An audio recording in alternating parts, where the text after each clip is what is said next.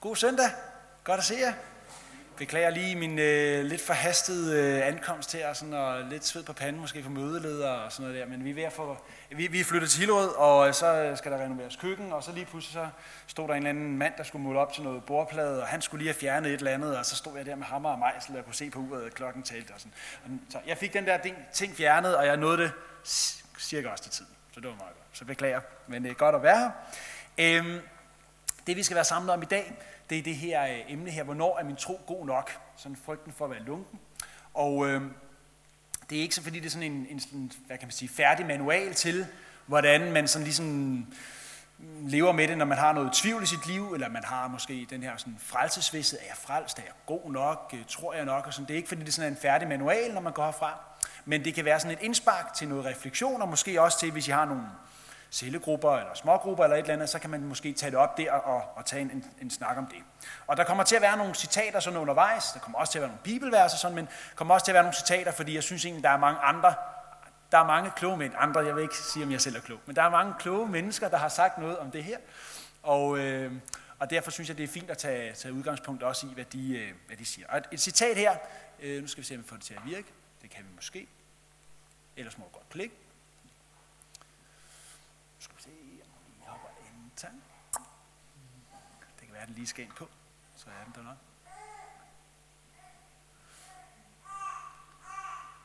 Yes, jeg tror, øh, måske jeg kan klikke selv nu. Nej, det kan jeg ikke. Nej.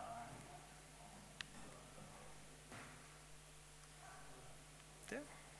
Og jeg lige prøvet at tænde den igen. Der er ikke så meget batteri på, siger den, men den kan nok godt virke alligevel. Nå, men vi kan lige tage udgangspunkt i det her øh, citat her. Jeg vil ønske, jeg var en mere brændende kristen. Ikke så ligeglad med mange ting. Jeg føler mig slet og ret lunken. Jeg ved ikke lige, hvem der har sagt det citat. Det stod der ikke. Men jeg synes, det var et godt citat. Fordi jeg kan godt sætte mig selv ind i det her citat. Og jeg tænker også, at der er nogen her, der godt kan sætte sig ind i det der med, at man nogle gange bare synes, synes at man er sådan lidt, lidt lunken. Øhm, sådan en travl hverdag, vi kender det alle sammen, om det er studie, vi går på, om det er job, eller det er børn, det handler om, eller om det er fritidsinteresser, eller om der er den her serie på Netflix, man lige følger med i, eller hvad det nu er, man fylder sin, sin tid med, så tror jeg hurtigt, at øh, dagen kan blive fyldt med rigtig mange ting. Også mange øh, vigtige ting, og måske også mange ikke så vigtige ting, men alligevel noget, vi sådan synes, vi har brug for som mennesker, vi bruger tid på. Og øh, derfor synes jeg godt, selv det kan være svært nogle gange at finde plads til min tro, og finde plads til, til det egentlig det allervigtigste, og så bliver det lige pludselig ikke det vigtigste. Det er i hvert fald ikke det, der fylder mest. Øh, og så kan det godt være, så har jeg den der følelse af, så er jeg måske ikke så varm og, og så ivrig, som jeg egentlig burde være for, for min tro. Jeg er heller ikke sådan, det er ikke fordi, jeg sådan er kold og afvisende og siger, jeg, jeg, tror, jeg tror ikke længere. Det er ikke fordi, jeg sådan ikke tror på Jesus, og øh, det siger mig ingenting. Og sådan, men det er bare, jeg synes ikke, det måske fylder det, det burde fylde.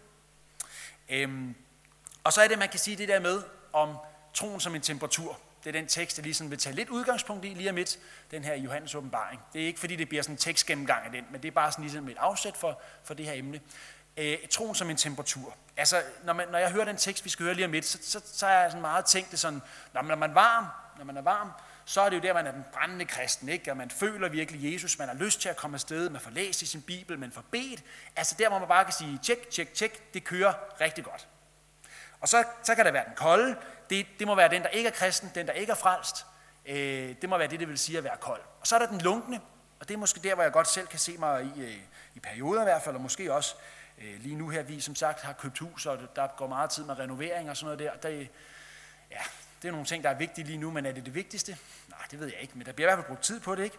Så, så har man den der følelse, om jeg er måske ikke så jeg er, måske, øh, jeg er måske lidt sløv, og jeg får ikke bedt, og jeg får ikke læst så meget, som jeg gerne ville. Jeg vil gerne have, det faktisk var anderledes men, men det er det ikke lige nu. Det fylder ikke så meget, som jeg synes, det burde være. Det er sådan, måske det lunkne. Det er jo sådan det, jeg sådan tænker selv efter det.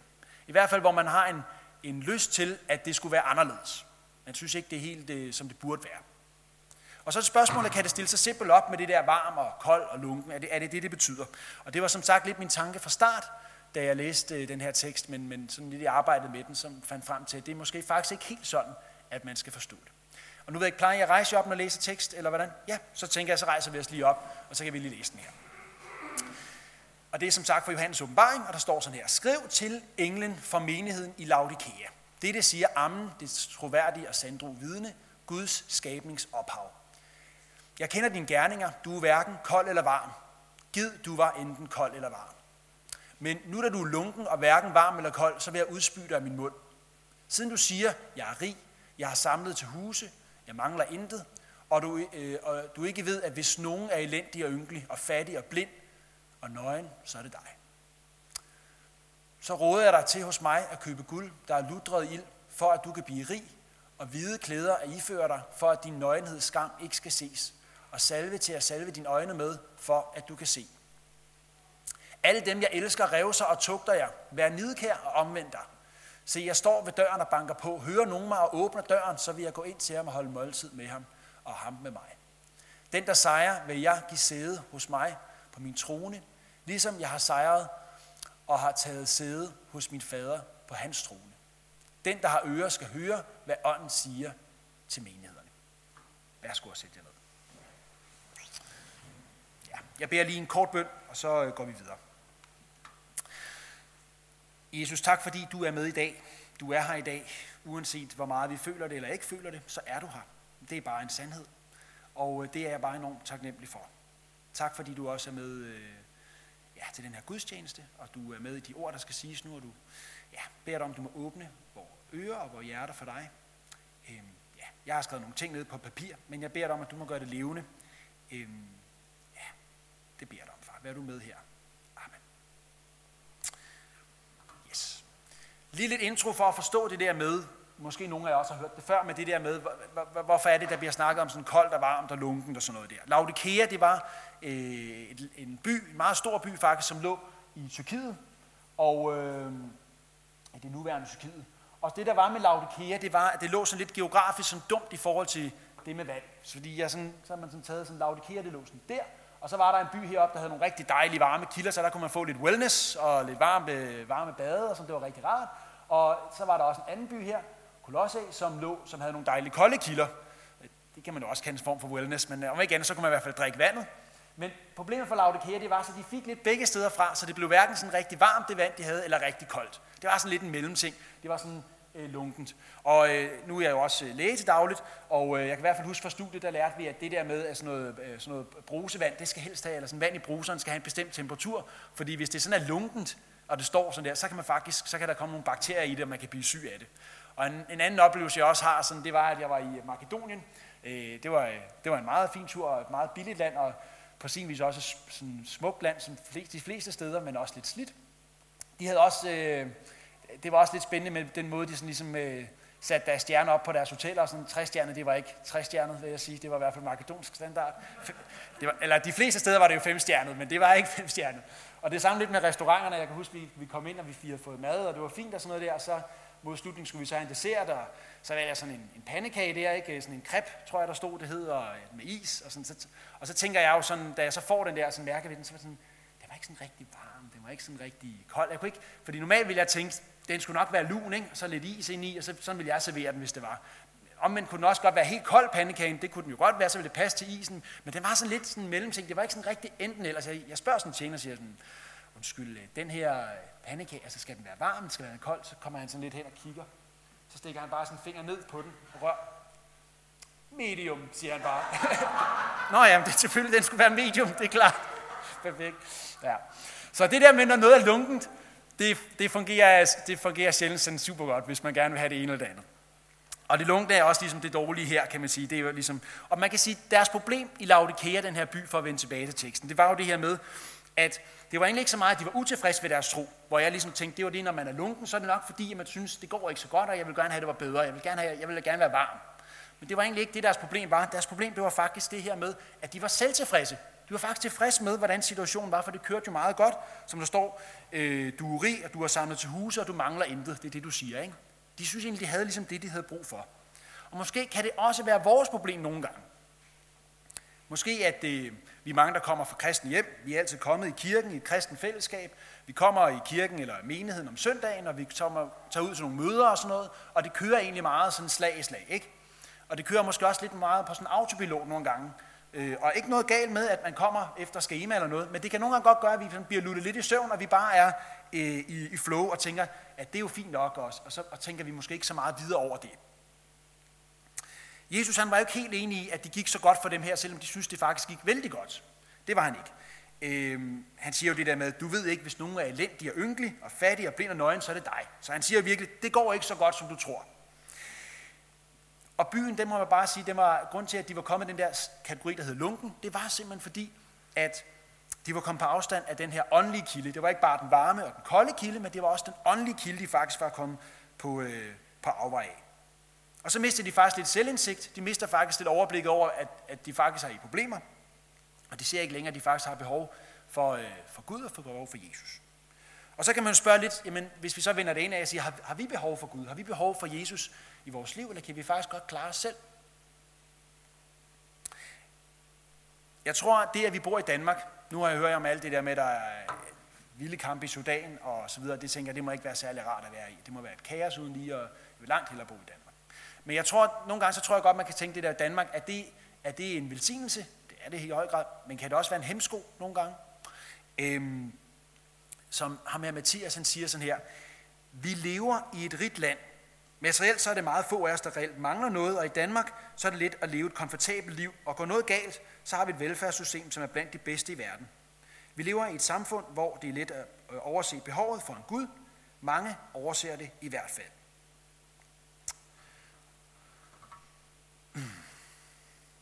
Spørgsmålet er, tager jeg sådan lidt for let på mit kristenliv?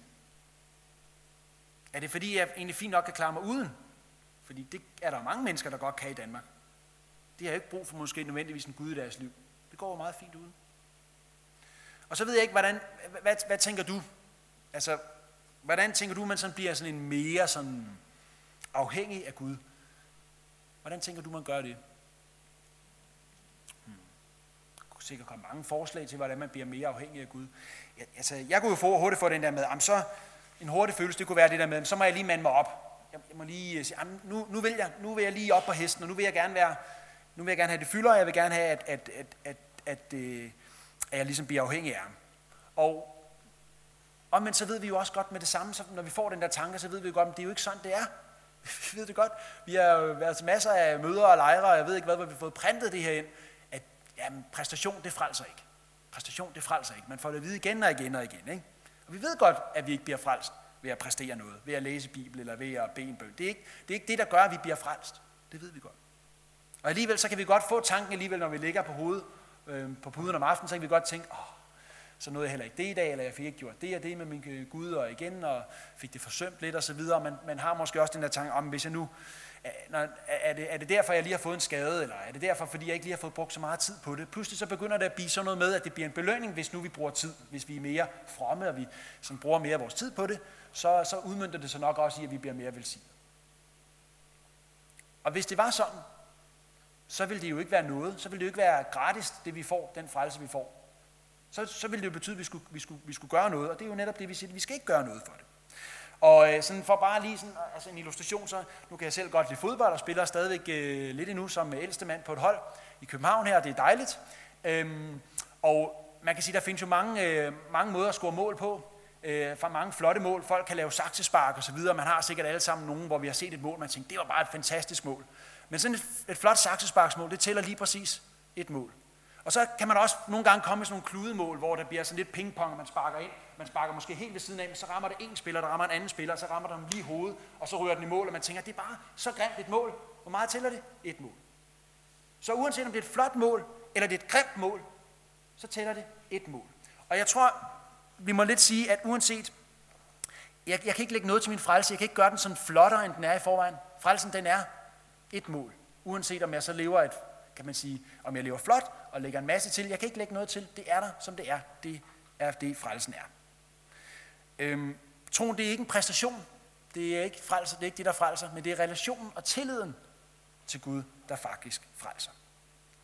Øhm, I min sådan forberedelse på det her, så hørte jeg en øh, podcast med øh, Henrik Nyman, hvor han sådan fortalte om en historie, hvor han havde været ude med, det var omkring noget med tro, og så sagde han, at han fortalte noget om, at han var ude med en af hans børn, og, øh, og så havde de været ude at bade, og den ene, han skulle, den ældste skulle lære at svømme, og den anden havde ligesom skulle holde lidt i hånden. Og så var der været noget understrøm og så videre, og pludselig havde den mindste af dem så ligesom taget sådan et skridt tilbage, og så lige pludselig så han ramt ned sådan et revl eller sådan et hul, så han ligesom følte, at nu faldt han altså. Ikke? Øh, og hvad sker der så? Jamen så griber han jo helt kramagtigt fat til sin far, helt naturligt. Øhm, Og, øh, og, og situationen udviklede sig ikke videre, der sker ikke noget videre, men man kunne godt se, at han var altså bange der. Men man kan sige, det var jo ikke fordi, den her lille gut holder fat i sin far, at der faktisk ikke sker noget. Men derimod fordi, at faren bare har godt fat i sin søn og siger, fint, jeg har fat i dig. Så jeg tror mange gange, så skal vi også tænke det der med, det er ikke styrken af vores tro, der frelser. Men det er det, som, hvad kan man sige, troen er rettet imod, altså Jesus. At Er der kontakt? Er der kontakt til faren her? Mm, så er der altså frelse. Det er ikke vores præstation. Det er et forhold til Gud. Det er en relation og en tillid til ham. Og så kan vi, så kan vi sige, fint nok, så kan vi sige, fint men jeg ved godt, det ikke er en præstation. Men hvad så, hvad så med, med bøn og med Bibel? Altså, kan jeg godt være frelst? Kan jeg godt være troende nok, eller hvad man nu kan sige? Hvis jeg nu aldrig rigtig får brugt tid på min bøn eller på min Bibel. Jeg, jeg bruger tid på alt muligt andet. Jeg kan bruge rigtig meget tid på alle mulige andre ting. Men kan jeg godt være frelst, hvis jeg ikke bruger tid på de, på, tid på de to ting? Og der er en, der siger sådan her, øh, en, der hedder Ole, der siger sådan, her, hvis ikke vi løbende tilegner os Guds ord, så er det ikke sært, at vi mister glæden over at være Guds børn. Så er det nærliggende at fare vild i vores egne tanker, eller blive forført af tidsånden. Så bliver vi kortsynet, og det kan godt ja, gå hen og blive en rigtig dårlig forretning. Så jeg vil sige sådan, kan du være frelst, hvis aldrig du læser i din bibel, eller aldrig beder? Ja, det, det kan du nok godt. Måske frelst. Men jeg tror, at din odds for at holde ud i det løb, det er at leve her på jord, og egentlig, hvad kan man sige, vi ved med at have en tro på Gud, den forringes rimelig kraftigt, hvis man aldrig nogensinde får brugt tid på det. Og øh, der er så sådan et lille billede med, øh, det er jo lige til haven nu her, ikke lige til i dag, men i går og de andre dage, der har den her virkelig kunne komme til ord. Ikke? Sådan en solcellelampe, der står ude i haven der og samler en masse lys, og så lyser den dejligt om aftenen, og det ser hyggeligt ud og sådan noget. Sådan en solcellelampe kan man jo sætte rigtig mange steder, øh, og den skal nok kunne komme til at lyse øh, lidt på den ene eller på den anden måde, men det er klart, at hvis jeg stiller den ud midt på en græsplæne, hvor man har masser af lys, så lyser den jo rigtig godt om Hvorimod hvis jeg stiller den ind under noget buskæs og giver den ikke så gode betingelser, så lyser den ikke særlig godt. Den skal måske nok lyse lidt alligevel, men den lyser måske ikke lige så kraftigt. Og jeg tror, at vi skal tænke lidt på samme måde, at vi giver os altså de, selv, de bedste forudsætninger ved sådan set at altså give os muligheden for at få læst noget af vores Bibel, noget kristen litteratur, øh, bede en bøn, synge noget lovsang, hvad det nu er, hvordan vi har kontakten, frem for ligesom at pakke det væk øh, og ikke prioritere det, fordi ja, så bliver det lidt ligesom at stille den der lampe ind under busken. Øh, at vi giver altså muligheden, øh, Helligånden bedre mulighed for at arbejde med os, når vi ligesom, kan man sige, øh, bruger tid på det. Øhm, og måske kan det også nogle gange være lidt et udtryk for, at vi faktisk i vores hverdag, som bare kører derud af, glemmer lidt den der alvor i, hvad, hvad det egentlig handler om det her. Ikke? Det handler jo faktisk om, om et liv i evighed, eller et, et liv et sted, ja, det er en liv i evighed uanset, men et paradis, eller et sted, der ikke er særlig rart at komme hen. Og det tror jeg bare hurtigt også, vi glemmer. Vi skal jo ikke være sådan dommedags, øh, måske sådan at rende rundt og, og, og bål og brand og sådan noget i hverdagen, måske nødvendigvis. Men jeg tror også hurtigt, at, at vi glemmer det, og det ikke fylder super meget for os. Og det er måske også derfor, at vi ikke lige tænker over alvoren i faktisk at tage vores, sådan, øh, være opmærksom på vores, vores trosliv. Øhm, Mathiasen siger sådan her, ens kristendom, den udvikler sig efterhånden nærmere til en form for hobby, og så bliver der dele af ens liv, som Gud ikke skal blande sig i. Kristendommen er blevet lunken, som han skriver her. Og så spørgsmålet så, når vores, vores trosliv så er måske blevet sådan en hobby, måske den er blevet lidt lunken, hvad er så min øh, reaktion på det? Hvad er min reaktion på det, hvis min tro er blevet lidt som min hobby? Vi hører det der med, at dem, der var lunkne der i teksten, det var egentlig fordi, de var selvtilfredse nok og syntes, det gik fint nok. Så det er måske faktisk ikke rigtig lunken, man er, i hvert fald ikke i den kontekst. Fordi hvis man ligesom er opmærksom på at synes, at man ikke rigtig, at man synes, ikke, ens trosliv fungerer helt, og man er utilfreds med det, at måske tvivler på, om det er godt nok, så er der jo alligevel et eller andet, der måske hiver i en. Og det er ikke fordi, jeg siger, at man skal dyrke den tvivl osv., men det kan måske godt være sundhedstegn på, at, man faktisk, at det der med troen faktisk betyder noget alligevel. Og du er nok ikke rigtig på den måde lunken, som den der tekst, vi lige har læst, vil sige det. Fordi de synes jo egentlig, det kørte fint nok. Og så kan man sige, hvordan ved jeg så, om jeg tror nok? Det er jo ligesom det, jeg sådan prøver at stille et spørgsmål ved i dag. Hvordan ved jeg, om jeg tror nok? Øhm, til at starte med, så, så vil jeg sige sådan her, øh, ud fra en, øh, en lille tekst i 2. Korinther, så står der sådan her, Rensag jer selv, om I er i troen. Prøv jer selv. Ved I ikke, at Jesus Kristus er i jer? Rensag jer selv. Jeg tror, det er meget vigtigt, at vi i hvert fald ikke skal til at starte med at skal bedømme andre, om de er inde eller de er ude. Det tror jeg er meget, meget vigtigt. Øhm, jeg tror ikke, du kan svare på vegne af andre, om de er inde eller ude, men jeg tror faktisk godt, at du selv kan svare. Jeg kan sige, det er jo Gud, der har det endelige ord, men jeg tror godt, at du selv kan svare på det. Og øh, hvad mener jeg med det? Jo, den første ting, jeg ligesom vil slå på og være ops på, man kan være ops på mange ting i forhold til, om man ligesom, øh, hvad kan man sige, tror nok. Forstå mig ret, jeg håber, I er med på min term. Man kan ikke sige, at man tror meget eller tror lidt, men at tro er at tro. Men når man kan have følelsen af, at man, jamen, jeg tror godt nok. Øhm, og der er det, der, ud fra det her sted, hvor der står her, det her er skrevet til jer, der tror på Guds søns navn, for I skal vide, at I har evigt liv. Den, der tror på Guds søns navn. Det er en meget vigtig ting, det der med at tro på Guds søns navn. Og Leif Andersen, han siger det sådan her. Han siger det sådan her. Tror du, at Jesus han er Kristus? Altså, at han er Guds søn, sådan som det gamle testamente forventer ham, og det nye testamente forkynder ham. Læg mærke til, at der ikke her tale om, hvorvidt du nu føler vidshed. Følelsen af vidshed, det er en rigtig dejlig oplevelse. Man kan mærke, at Gud er nær, og at Jesus taler ting osv. Altså bortset fra, når man ikke kan. For følelsen af vidshed kan komme og gå, og nogen har den nærmest aldrig. Andre har den næsten altid. Det er ikke afgørende. Det afgørende er, tror du på Guds søns navn. Så hvad tænker du om Jesus? Hvem tænker du, Jesus er? For hvis du tænker, at Jesus kunne være bare en eller anden god filosof, eller en bedrager, eller en af mange, som ligesom prøvede at være den her messias, øh, fint med næstekærlighed, nogle gode idéer osv., men ikke så meget mere end det, så vil jeg sige, så er du ikke frelst. Så tror du ikke på Guds søns navn. Jesus han er jo han er, han er Guds søn, han er vores frelser, han er den, som vi må komme til og som frelser os. Og hvis det er den tanke, du har om Jesus, så tror du på Guds søns navn. Og det var også det, vi læste i teksten før, lige det her med, med, øhm, med øh, som jeg viste her, der. Det er skrevet til dig, det der tror på Guds søns navn. Det er altså vigtigt det her med at tro på Guds søns navn. Det tror jeg er en vigtig ting. Hvad tænker du om, hvem Jesus er? Og så kan man jo godt sige nogle gange, troen kan måske godt blive lidt teoretisk, ikke? især måske, jeg, jeg, nu kan jeg se, at der er mange her, som jeg også har mødt i øh, tidligere tider osv., så der er sikkert rigtig mange af jer, der er kommet måske lang tid i kirken. Det kan også være nogen, der måske er nye, men jeg tror, at rigtig mange af os har kommet lang tid i kirken. Og, og nogle gange tror jeg godt, at det der med de, der, de rigtige svar, de rigtige svar, det kan godt blive sådan lidt, om, vi kan godt de rigtige svar på ryggraden, at det handler om, at vi skal tro på Jesus, og så er vi frelst, og sådan det. Det kan vi godt nogle gange. Så er det det, jeg tænker, kan det godt blive lidt for teoretisk nogle gange, det kan du jo godt læse i en bog og se, at det det, det handler om, men, men, men tror jeg på det, fordi jeg læser det sådan, og jeg godt ved, hvad svaret er. Igen det der med, kan man sige, hvornår er hjerteforholdet, som, hvornår er det godt nok? Og så er vi lidt tilbage ved begyndelsen, tror jeg godt nok. Og jeg tror igen, som vi lige læste det her med, det er ikke, hvor meget du føler. Det er ikke, hvor meget du føler det der med med Jesus. Men også en anden ting, og det er nummer to ting, jeg vil sige. Det ene var det her med Guds søns navn. Det andet er det her med, har du behov for Jesus i dit liv? Har du behov for ham? Har du behov for? Øhm, som der står sådan her, den der kommer til mig, skal ikke sulte, og den der tror på mig, skal aldrig tørste. Og den der kommer til mig, vil aldrig vise bort. Det siger Jesus. Og øh, jeg er ikke et sekund i tvivl om, at Jesus han er vores frelser, og det er, det er derfor, vi først og fremmest må komme til ham og bruge ham som vores frelser. Men jeg tror også, at vi må bruge ham i vores hverdag, når vi synes, det er svært. Når vi synes, det er svært med det her med troen, som vi snakker om her i dag, øh, og synes, at det ikke lige kører, som vi burde gøre, så siger det til ham. Det kan han godt bage. Han mættede mennesker og gav dem mad. Han gjorde folk helbredte folk. Så alle de der dagligdags ting, det tager han sig altså også af. Inklusive når vi synes, at vores tro ikke lige er, som de burde være. Det vil han altså rigtig gerne høre. Og jeg tror, det er en måde, vi kan bruge Jesus på.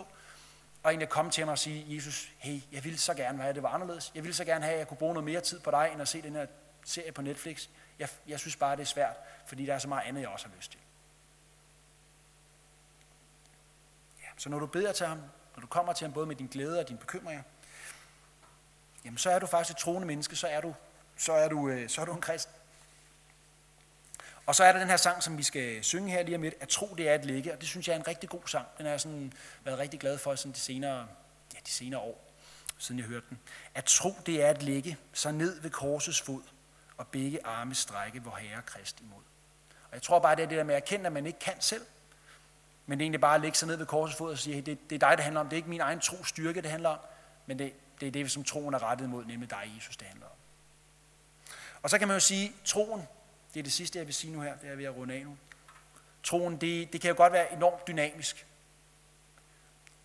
Vi kan jo godt have perioder, det tror jeg alle sammen, måske vi kender det her med, at vi kan godt have perioder, måske vi lige har været på en eller anden lejr, eller nu skulle I, kan I, se, I skal på menighedslejr næste weekend, og sådan. der kan man godt være sådan rigtig fyldt bagefter, eller måske en dag hjem fra kirke, hvor man synes, den her prædiken, den sagde mig virkelig meget. Og så kan man godt være sådan helt høj på det, eller man har sunget nogle sange, man bare virkelig er glad for, så kan man være enormt sådan opstemt over det og glad for det. Øh, men det kan gå enormt meget sådan op og ned.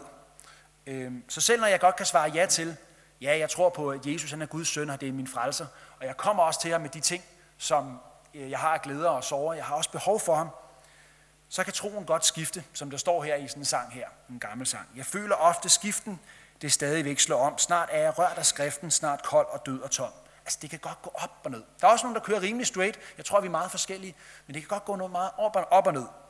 Øh, og jeg tror, det der med, det faktisk er fint nok at tænke det der med, en tro kan godt være stor, den kan godt være lille. Øh, det er ikke så meget størrelsen, det sådan handler om. Nu har jeg bare taget to korte eksempler med. Naaman, ham der krigsføreren, der jo var syg og spedalsket, og jo ville gøre hvad som helst, komme med guld og grønne skove for at blive rask, og så får han det der simple svar, du skal bare dyppe dig i Jordanfloden, og han, han, han er jo ved at vende om, fordi han synes, det er for latterligt, ikke? Så han tror i hvert fald ikke på, at det kan hjælpe ham. Og så alligevel så bliver han jo så overtalt til, at du kan da godt lige prøve, når nu vi er her. Ja, fint nok, så prøver jeg. Jeg tror ikke lige frem, det er, fordi han har stået og dyppet sig og tænkt, at det sker nok noget lige om lidt, vel? Den tro har nok hængt på et meget, meget lille sted. Men han gjorde det. Og hvad skete, da han blev rask? Selvom troen var umenneskelig lille. Vi kan også have et eksempel, det siger jeg bare ud fra nogle tanker, det er ikke nogle tekster, jeg har i Bibelen, men jeg kunne forestille mig, når man sidder der, den første påske der, hvor den her dødsengel går forbi, man hører de der skrig rundt omkring, og man sidder derinde, man har malet blod på dørstolpen, som er sådan rimelig mærkeligt, og man sidder og tænker, at det er, nok det, det er nok det, der redder os, for det har vi fået at vide. Så er der helt sikkert nogen, der sidder og tænker, ja ja, det virker, det er jeg da helt sikker på.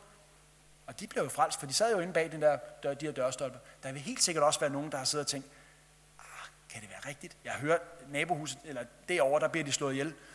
Er det vores tur næste gang? Vi har godt nok malet blod på dørstolperne, men virker det? Hmm. Igen, der kan være forskel på troen, men de blev alle sammen frelst dem, der gjorde sådan, som det blev foreskrevet, fordi de, hvad kan man sige, havde en tro på, at det måske kunne virke. Så er det ikke troens størrelse, men, øh, men at der er en tro. Og Jesus, han, han roser også en, en, nogle folk for en stor tro, og der er også nogen, der kan få nådegaven til tro, at man kan få troen i forskellige grad. Så der kan godt være en stor tro og en lille tro. Og det sidste citat, som jeg vil have, have med her i dag, det er Leif Andersen, der siger sådan, den store tro, den har sikkert noget at gøre med en særlig tryg tillid til Gud, med udholdenhed i bøn, med glæde i ham, med følelsen af vidshed osv. Og det har alt sammen noget at gøre med åndelig og menneskelig modenhed, og det har noget at gøre med den måde, vi psykisk er skruet sammen på. Og det har sikkert også noget at gøre med Guds veje og planer og nådegaver for den enkelte. Så jeg tror altså, at vi bare også må bare erkende, at hvis vi ikke altid lige det der med, at vi lige føler Gud, og vi lige synes, det er en vild stor tro, vi har, det kan vi godt gøre i perioder, men der er også måske kan gå langt imellem, hvor vi har det sådan, måske vi aldrig rigtig har følt den der helt store halleluja. Det kan sagtens være, at der er nogen, der sidder her og har det sådan. Så kan det også godt være personafhængigt, at vi er forskellige som personer, og derfor også godt kan, kan man sige, udleve vores tro forskelligt. Øhm, apostlen, de siger, nu har jeg taget et billede med her som det sidste her, de, apostlen, de siger på et tidspunkt, hey, Gud, kan du ikke give os en, Jesus giver os en større tro, vi, vi vil rigtig gerne tro, rigtig gerne tro. Og så svarer Jesus det der med, jamen, hvis I havde tro som et sennepsfrø, I kan godt se, det er ikke særlig stort, meget, meget småt, så kunne I flytte bjerge, I kunne gøre alting. Alle mulige vilde ting, vi kunne kunne, hvis I bare havde tro som et sennepsfrø. Meget, meget småt, ikke? Og det han jo bare gerne vil sige, det er jo bare, hvis I bare har tro, så kan der ske virkelig fantastiske ting. Det er ikke så meget størrelsen på troen, det handler om, men at troen er der. Igen, det er ikke troens styrke, men det, som troen er rettet imod, det handler om. Og det synes jeg også må være rart for vores skuldre, når vi selv synes, jeg formår ikke rigtig den tro, jeg gerne vil, så må vi også bare sige, okay, hey, det er faktisk dig, Jesus, det handler om, og det er ikke min egen tro, om den går op eller ned, og min egen vidshed, det handler om. Det er dig, det handler om. Så det, vi har hørt om i dag, det er det her med den første ting, når vi ligesom måske skal sådan selvrensage lidt og sige, vi, vi er ude i den her situation, og vi siger, hey, altså, tror jeg godt nok? Tror, tror jeg nok? Så stiller de spørgsmål og siger, tror du på Guds søns navn? Tror du, at Jesus han er Kristus? Tror du, at Jesus han er din frelser? Og den eneste vej, vejen, sandhed og livet. Er det det, du tror, Jesus er? Og nummer to ting, det er det her med, kommer du så til Jesus? Med dine glæder, med dine sorger, dine bekymringer, din, din tvivl, din, din tanker om frelsesvidshed, hvis det er det, du har. Kommer du til ham? Har du behov for ham? Øhm, og der må jeg også bare sige en, en opfordring. Det er jo det her med, hvis vi synes, det kan være svært at finde tid i vores hverdag til, ja, om det så er at læse noget, eller bede, eller, så, så kan man godt i perioder, det har jeg selv været glad for, at bruge det, der hedder 20-minutters trækket, Og det er egentlig nogle gange, at vi kender godt det der med, at nu har vi måske spist aftensmad, eller vi har puttet børn, eller vi har gjort et eller andet, og nu, nu er aftenen åben. Nu, nu kan jeg rigtig få lov at gøre et eller andet, jeg har lyst til.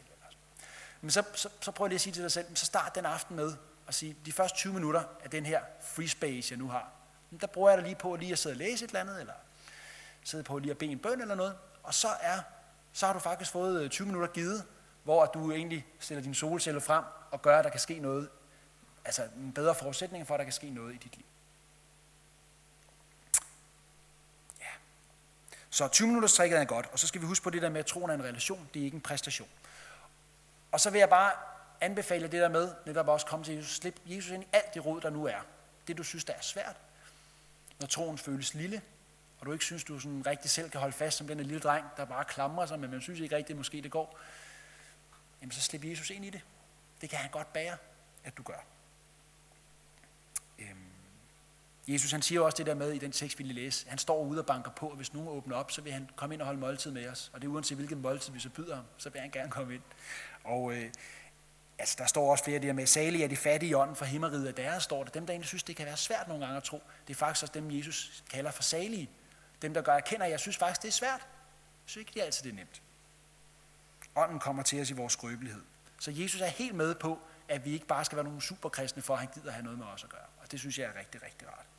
Og så tror jeg bare, jeg vil sige, øh, som den sidste ting, hvis I har de her smågrupper, eller I har nogen, I sådan snakker tro med, jamen, så, så tving jer selv til at tale om, hvordan I synes, det går med jeres trosliv. Hvordan, om synes I, det her det er svært? Er I bare sådan øh, home safe og synes bare, at det går virkelig, virkelig godt med jeres tro, og sådan, og det, det kører bare? Og hvorfor synes I, det gør det? Eller er der måske også nogen, der synes, at det modsatte, og synes det ikke, det fungerer så godt? Jeg tror mange gange, så skal vi også bare ture og åbne op om det, at vi synes, det er svært, i stedet for at det bare skal se ud som om, ja, ja, det går fint. For måske i virkeligheden går det ikke fint. Og I vil helt sikkert også, nu har I en prædik, jeg vil gerne være ærlig og sige, jeg synes, det har været en svær periode for mig lige nu. Fordi vi har stået med ret mange andre ting, som bare har fyldt. Og det der med at åbne min bibel, og jeg har mange gange ligget på puden og tænkt, ej, nu fik jeg heller ikke gjort det i dag. Jeg fik igen, igen i dag fik jeg ikke læst den andagt, jeg gerne ville. Så, og det tror jeg, jeg er ikke den eneste prædikant. Det kan godt være, at prædikanterne ikke lige siger det, men, øh, men, men, men, men, men fordi man står heroppe og siger noget til jer, så er vi ikke, øh, vi, vi er ikke sådan en eller anden øh, elite eller sådan noget i den stil. Og derfor tror jeg også, det er vigtigt, at I over for hinanden faktisk bare er ærlige og tør sige til hinanden, hvis I synes, det kan være svært, øh, og have perioder, der er svære i jeres liv, mm, så vær ærlige omkring det. Øh, måske I kan dele noget med hinanden, der gør faktisk, at man, man bliver opmuntret og, øh, og kan, kan, vinde, kan vinde den sammen med, med Gud i, i fællesskab. Ja, du er ikke den eneste, tror jeg, som ikke altid måske synes, at troen er god nok. Det var det, jeg havde. Det var det, jeg havde. husket. ikke troens styrke, men det, som troen er rettet imod, som det handler om. Ja. Jeg beder lige en afsluttende bøn, og så tror jeg også, jeg har brugt min tale.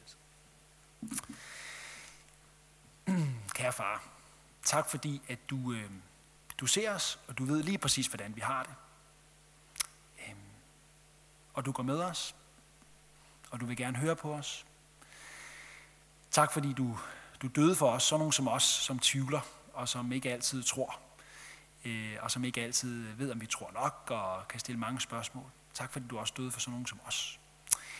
Øhm, far, jeg beder dig om, at du må også må, må give os, bare give os glæden i dig, og give os øh, lysten til at, at vandre sammen med dig, lysten til at komme til dig og bede til dig, også selvom man synes, det med bøn kan være, ja, måske ikke lige lige for, at, at vi bare, du må hjælpe os med at øh, have en, en samtale med dig.